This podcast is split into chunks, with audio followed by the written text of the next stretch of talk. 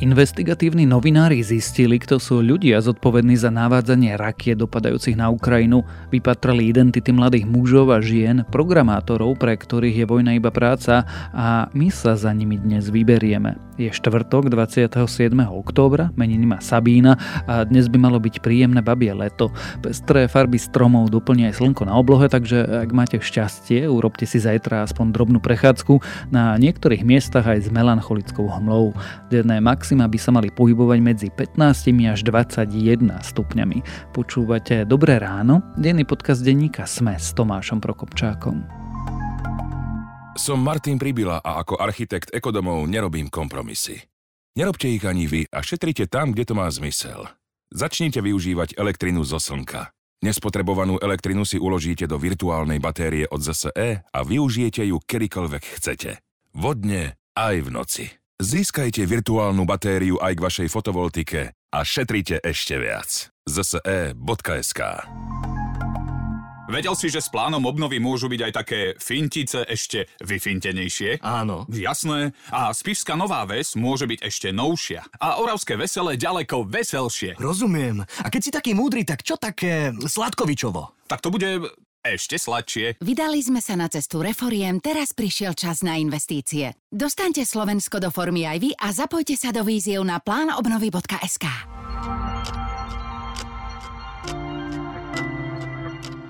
A teraz už krátky prehľad správ. Ústavný súd včera rozhodol, že Ficová referendová otázka, či má vláda bezodkladne podať demisiu, je v rozpore s ústavou. S pochybnosťami o tejto otázke sa na ústavný súd obratila prezidentka. Referendum však bude. Ľudia budú hlasovať, či sa má ústava zmeniť tak, aby v budúcnosti umožňovala skrátiť volebné obdobie, bude referendum alebo hlasovaním v parlamente.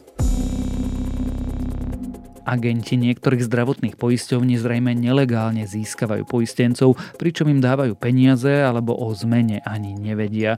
Tvrdia to analytici z útvaru hodnoty za peniaze ministerstva financií a týka sa to najmä obyvateľov rómskych osád. Takéto prepoisťovanie pritom zakazuje zákon. Viac sa o téme dozviete v článku Jana Krempaského na Sme.sk. Vláda schválila ďalšiu protiinflačnú pomoc celkovo v hodnote viac ako 15 miliónov eur. Dostať by ju malo 150 tisíc ľudí vo výške 100 eur na osobu. Vláda hovorí najmä o nezaopatrených deťoch, zdravotne postihnutých, sirotách či o domácnostiach v hmotnej núdzi. USA, Japonsko a Južná Kórea varovali Severnú Kóreu pred obnovením jadrových skúšok. Ak ich obnoví, tieto krajiny budú reagovať bezprecedentným spôsobom. Pyongyang naposledy testoval jadrové zbranie v roku 2017 a momentálne sa chystá v testoch pokračovať prezidenta Vladimíra Putina už údajne konfrontovali niektorí členovia z jeho najúžšieho klanu, tvrdí to denník Washington Post, ktorý sa odvoláva na spravodajské služby. Proti ministerstvu obrany sa napríklad postavil Evgeni Prigožin, ktorý stojí za známymi Wagnerovcami. A ak vás správy zaujali, viac nových nájdete na webe Denníka Sme alebo v aplikácii Denníka Sme.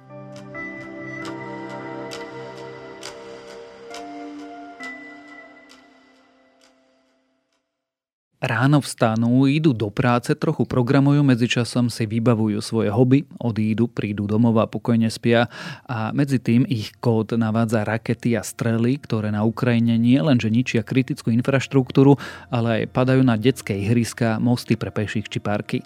Bellingcat, nemecký špígel a Insider zistili, kto sú moskovskí a petrohradskí muži a ženy ukrývajúci sa za aktuálnymi ruskými útokmi.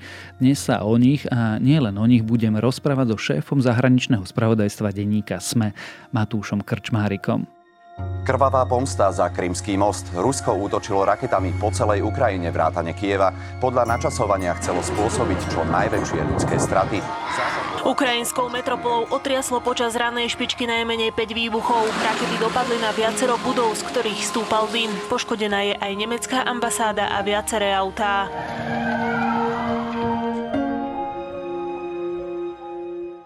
Matúš, kto je to Igor Bagniuk? Je to polkovník armády ruskej, teraz už vieme aj to, že je to vášnivý zberateľ minci, žije v Moskve a velí niekoľkým desiatkám ľudí, ktorí navádzajú rakety, ktoré v súčasnosti dopadajú na ukrajinské mesta. Povedzme si niečo o tejto špeciálnej jednotke. Keď sme sa naposledy, a to sú už roky dozadu, bavili o špeciálnych jednotkách, ktoré sú v Moskve alebo Petrohrade, tak to boli skôr hackery alebo ľudia určení na hybridné vplyvové operácie. Kto sú títo ľudia? Belinke zistil, že to možno špeciálna jednotka nie je možno najpresnejší výraz, že skôr sa dá hovoriť o jednotke, ktorá nie je verejne známa. Doteraz sme o nej veľmi nevedeli je to skupina ľudí, ktorá dokonca ani nemá nejaké konkrétne označenie, ale sú to ľudia, ktorí spadajú pod velenie, pod štáb armády. A sú to teda desiatky ľudí, nevieme presný počet, sú rozdelení do troch skupín podľa troch typov striel, ktoré Rusi používajú na Ukrajine. A títo ľudia žijú buď v Petrohrade alebo v Moskve. Ako vyzerá ich práca, alebo teda prečo sa o nich vôbec rozprávame? Ich práca vyzerá zjednodušene tak, že oni dostanú nejaký zoznam cieľov, kam by mali dopadnúť ruské strely. A keďže tie strely sa vedia uhýbať o brane, takže oni naprogramujú, ako by mali letieť, kde meniť smer, v akej výške. Takže oni vlastne dostanú cieľ, že GPS súradnica nejaké číslo a odkiaľ a oni vymyslia, ako sa tam má dostať tá strela a naprogramujú, ako sa bude presúvať tá, tá strela. Čiže sú to programátori a nie takí klasickí vojaci v uniformách? Zjednodušene áno.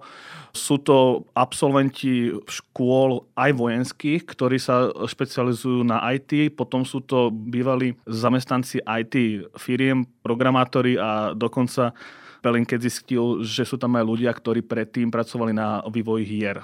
Takže ľudia, ktorí vedia robiť s počítačom, zjednodušene povedané. Čiže ľudia, ktorí kedysi programovali hry a potom sa z nich stali vojnoví zločinci?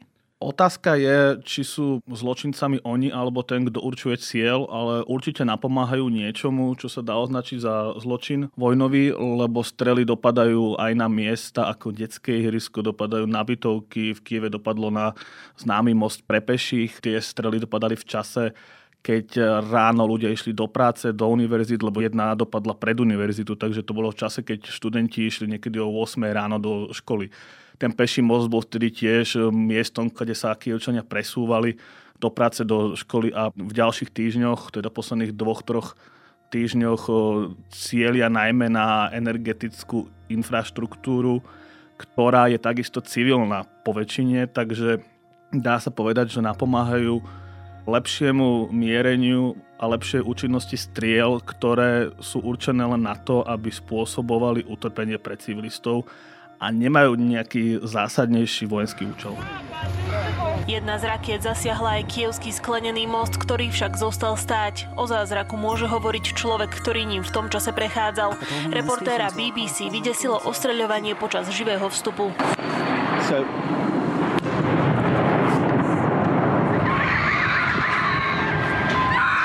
Explózie hlásili okrem Kieva aj zo Záporožia, Dnipra, Lvova či Žitomíru.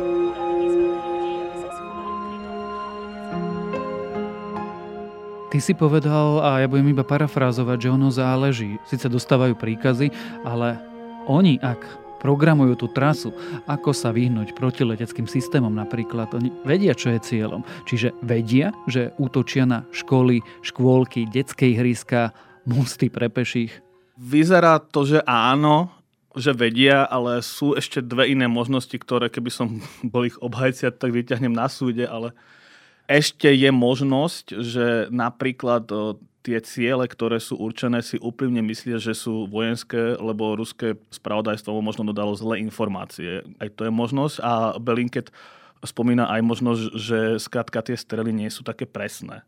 Že cieľom bolo niečo iné a ruská propaganda hovorí, že tie strely triafajú s takým rozptýlom, že pár metrov až desiatok metrov, ale stále je možné, že skrátka tie stroje sa netriafajú tak ako sú naprogramované. To my nevieme, ale ak sú tie strely presné a ak vedeli, že mieria na detské ihrisko, tak to zločin je. To samozrejme ale znamená, že to detské ihrisko je vedomý cieľ Rúska a ruskej armády, že oni vedia, že chcú bombardovať deti. Áno, tam hovoríme o tomto, ale takisto je možné, že sa to detské ihrisko nachádza v blízkosti cieľa legitímnejšieho, napríklad, ja neviem, nejaký vojaci tam môžu mať štáb 30 metrov odtiaľ a skratka tá strela nepresná. Ale aj tak e, pri vojne by sa malo brať do úvahy aj tie škody, ktoré môžu byť neumyselné, tak, takže by sa malo oveľa viac zvažovať, ako presne útočíme na miesta, ktoré sú v civilných oblastiach, v mestách. Takže aj keby tam bola nejaká správa regrutačná napríklad, tak by tam Rusi podľa mňa nemali útočiť, ale robia to. My sme si zatiaľ povedali tak všeobecne, akú typológiu e, ľudí zamestnávajú Rusi, ale vieme niečo o tých konkrétnych prípadoch viac? Ako napríklad reagovali, keď ich oslovili investigatívni novinári? Bellingcat ich odsledoval. Ešte predtým si ale povedzme, ako ich vôbec našli? Bellingcat sa dostal na ruskom čiernom trhu k údajom z mobilov. To je niečo, čo si my nevieme celkom predstaviť, ale na ruskom čiernom trhu sa dá kúpiť hocičo. A on sa dostal k údajom z mobilov, komu volali, potom kde sa nachádzali, teda GPS. A on odsledoval komunikáciu týchto ľudí a videl to, že niektoré čísla sa opakujú oveľa častejšie, napríklad deň pred útokom, pár hodín pred útokom. Tak takto pol roka na tom pracovali, sledovali, porovnávali, použili aj nejaké iné a podobne a oni zistili, identifikovali niekoľko ľudí a majú tam ďalší počet neidentifikovaných ľudí. Belinke potom oslovil tých identifikovaných, najmä cez Telegram, no alebo nejak ináč, ako sa vedel ku ním dostať a oni reagovali väčšinou tak, že buď o tom nechceli hovoriť, alebo dokonca popierali, že tam pracujú.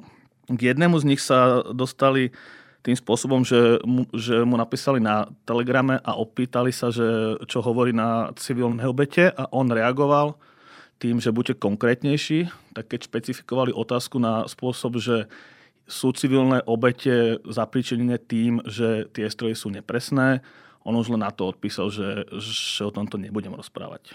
Jeden člen tejto skupiny anonymne teda pod podmienkou, že neprezadia, kto to je, im akože zhruba opísal, čo robia. Takže ako navádzajú podobne. Poslal aj fotky práve aj plukovníka Bagňuka, ale aj, aj fotky skupiny pred budovou. Takže tento im dal najviac potvrdených informácií znútra a jeho nemenujú. Vieme niečo viac o tom plukovníkovi, o tom Bagňukovi? Okrem toho, že v robote si často číta o minciach a predáva ich na aukčných weboch, o ňom veľa nevieme. Ale vieme napríklad, že on pravidelne komunikuje s podriadenými, voláva im a s nadriadenými až tak veľmi nie. Ale záznamy ukazujú, že keď si volajú s nadriadenými, tak to býva krátko pred útokom. Čo naznačuje, že on vtedy dostáva nejaký zoznam cieľov alebo informáciu, že prídu ciele, pripravte sa a potom, keď dovolá s nimi, s nadriadenými, tak volá podriadeným, čo naznačuje, že to posúva tie informácie do tých skupín podľa toho, aká raketa má útočiť. Belinkec sa dostal k záznamom, že komu volal, ale nevie presne o čom. Takže nevedia povedať presne, že ako to funguje, ale tento vzorec sa opakoval viackrát v posledných mesiacoch, už, už od marca pri rôznych útokoch a Spozorovali to aj keď sa začalo pred 2,5 týždňami, keď sa začali tie veľké útoky na Kiev a na iné mesta. Spozorovali to v nedelu predtým. Čiže my vieme povedať, aká je zhruba štruktúra velenia, vieme na základe tej aktivity odhadnúť, že čo si sa bude diať, ale zatiaľ teda investigatívni novinári nevedeli zistiť, o čom presne sa rozprávajú. Spresnil by som to tak, že my nevieme zistiť, že, že čo si sa bude diať, lebo tieto informácie sme, sme získali cez Bellingcat až spätne. Prejdime k tým samotným útokom. Darí sa Rusku? Ešte minulý týždeň Ukrajina hovorila, že tieto útoky zničili už 40% jej energetickej infraštruktúry. Majú tie útoky zmysel? Darí sa im? Ak má byť zmyslom poškodiť civilistom, tak sa darí, lebo milióny Ukrajincov sa ocitajú každý deň bez elektriny, prípadne bez vody, bez plynu a už aj vláda hovorí utečencom, že, že ak rozmýšľate, že by ste sa vrátili domov, tak prosím vás, cez zimu to nerobte. Lebo paradoxne Ukrajine trochu pomáha to, že ľudia sú preč, že niektoré domy sú odpojené pre vojnu, pre škody, že, že niektoré tvárne nefungujú. Ale keby sa ľudia vrátili vo väčších počtoch, tak by to sieť už nemusela vydržať. Takže ak toto je cieľom Ruska, čo je ináč vojnový zločin, keď je cieľom len utrpenie civilistov, Tak ak je toto cieľom, tak sa darí a môžeme očakávať, že budú v tom pokračovať, lebo v tom pokračujú. Ak je cieľom týmto spôsobom posunúť front alebo zmeniť niečo na boisku, tak to sa nedarí, lebo tie rakety dopadajú ďaleko za boisko, za front. Takže to z toho vojnového pohľadu to nemá žiadny zmysel. A ak je cieľom podlomiť ochotu Ukrajincov brániť sa, tak e, to sa tiež nedarí, lebo aj, aj historicky vieme, že, že toto nefunguje, že bombardované mesta sa väčšinou zomknú a sú ešte odhodlanejší sa brániť proti nepriateľovi, čo poznáme ten najznámejší prípad asi je Londýn cez druhú svetovú, keď nacisti útočili a dúfali, že zlomia Britov, ale vtedy sa aj král postavil, veľmi rázne sa vyjadril a tí Londýnčania, Briti, všetci to skrátka ustáli a nezlomili sa že ani Ukrajinci sa zatiaľ nezlomili a neočakám, že sa to podarí skôr. To ešte vybuduje takú tú, to presvedčenie, že s Ruskom nechce mať niečo spoločné. Prečo to potom tí Rusi robia? Či je to iba taká sprosta pomsta? Tak by som to povedal, ne, nevidím im do hlavy. Možno je tam naozaj len, len snah ich demoralizovať Ukrajincov, ale toto sa napriek tomu, že historicky vieme, že, že, že to veľmi nevychádza, sa to deje v konfliktoch. Dodnes videli sme to napríklad v Sýrii, kde, kde režim bombardoval celé mesta, ale tam potom on, on ich dobil, ale dobil rozvaliny. To teoreticky, ak bombarduješ jedno mesto, tak ho nezlomíš, ale vieš ho tak zničiť, že sa, že sa už nebude môcť ubraniť ale tieto rakety ho nemôžu tak zničiť, lebo to nie je také intenzívne, ako keď má štanky okolo mesta, napríklad pri Mariupole. Takže ťažko povedať, čo je cieľom týchto útokov. Trúfneme si odhadnúť, aká bude na Ukrajine aj vďaka práci programátorov z Moskvy a Petrohradu zima? No, môžeme očakávať, že to bude ťažké pre civilistov, ktorí sa ocitnú v mestách bez, bez elektriny, bez plynu. A napríklad v Mikolajive sú už pol roka aj bez vody a musia si chodiť po vodu do veľkých hradov ku cisternám, takže toto v zime môže byť ešte náročnejšie, lebo v lete nejak vystojíš hodinu, dve, ale v zime je to ťažšie. Bude to ťažká zima, očakáva sa dokonca, že ak ruské útoky budú pokračovať a počet ľudí bez energii bude stúpať, tak, takže môžu prísť ďalší utečenci. Číslo sa spomína, že možno až 2 milióny, ktoré by odišli buď do Moldavska alebo do Únie, teda aj, aj k nám. Môže s tým Ukrajina vôbec niečo urobiť? Alebo teda, keď sa opýtam menej šarmantne, plánuje s tým Ukrajina niečo urobiť? Špeciálne, keď teraz sa na internete objavili dokonca fotografie tých ľudí, ktorí programujú rakety, ktoré dopadajú na ukrajinské elektrárne. Ja si myslím, že so samotnými ľuďmi v Moskve a v Petrohrade Ukrajina nemá veľmi čo urobiť, lebo to sú určite objekty, ktoré sú strážené ako nič iné. To nie je ako útok na Duginovu, ktorá zomrela na okraji Moskvy v aute. Oni sú asi lepšie strážení. Ale pokiaľ ide o tie strely, tam Ukrajina má takú dilemu, že akú časť obrany máš venovať na mesta a akú časť na front, lebo nezabúdajme, že Ukrajina chce aj oslobodzovať, takže potrebuje aj, aj chrániť svojich vojakov, ktorí bojujú. Takže Ukrajina bude určite presviečať Európanov a Američanov, aby sme dodávali viac protizdušnej obrany, ktorá by mohla potom chrániť mesta, lebo to, čo Ukrajina má, ona to potrebuje aj na boisku, aby vedela postupovať. A máme my tú ochotu pomôcť? Ochotu máme, otázka je, či máme ešte im čo poslať bez toho, aby sme sa neoslabili absolútne. To hovorím nielen o nás, ale o nás ako o Slovensku, ale aj v Európe sa už začína hovoriť o tom, že sme už im poslali veľa zbraní a už každý štát aj zvažuje, koľko môže, môže ešte poslať, lebo každý štát si musí niečo zachovať aj pre seba, akože to je logické. Takže uvidíme v najbližších týždňoch, mesiacoch, ale ochota tam, tam podľa mňa je, len bojím sa, že v istej chvíli už, už nebude čo posielať. Tak to budeme sledovať napokon aj my dvaja. Spoločne o ľuďoch za raketami a strelami, ktoré dopadajú na ukrajinské mesta, elektrárne, ale aj parky a škôlky sme sa rozprávali so šéfom zahraničného spravodajstva denníka SME, Matúšom Krčmárikom. Pridajte sa k lekárom, ktorí si v Slnečniciach už otvorili svoju ambulanciu. Čakajú vás tu atraktívne priestory na predaj aj prenájom, pripravené na zariadenie vašej ambulantnej praxe, viac ako 5000 obyvateľov štvrte a susediace spádové oblasti Petržalky, Jaroviec či Rusoviec. Pre viac informácií navštívte slnečnice SK Lomka ambulancie a nechajte vašu prax v slnečniciach prekvitať. Slnečnice. Všetko, čo čakáte od svojej štvrte. Volebné sľuby majú výzdraho tých, čo ich rozdávajú. Nie vás. Neplatte za kauzy vyššiu cenu. Využite výhodné digitálne predplatné ZME SK so zľavou až do 52% len do konca októbra. Viac na predplatné.zme.sk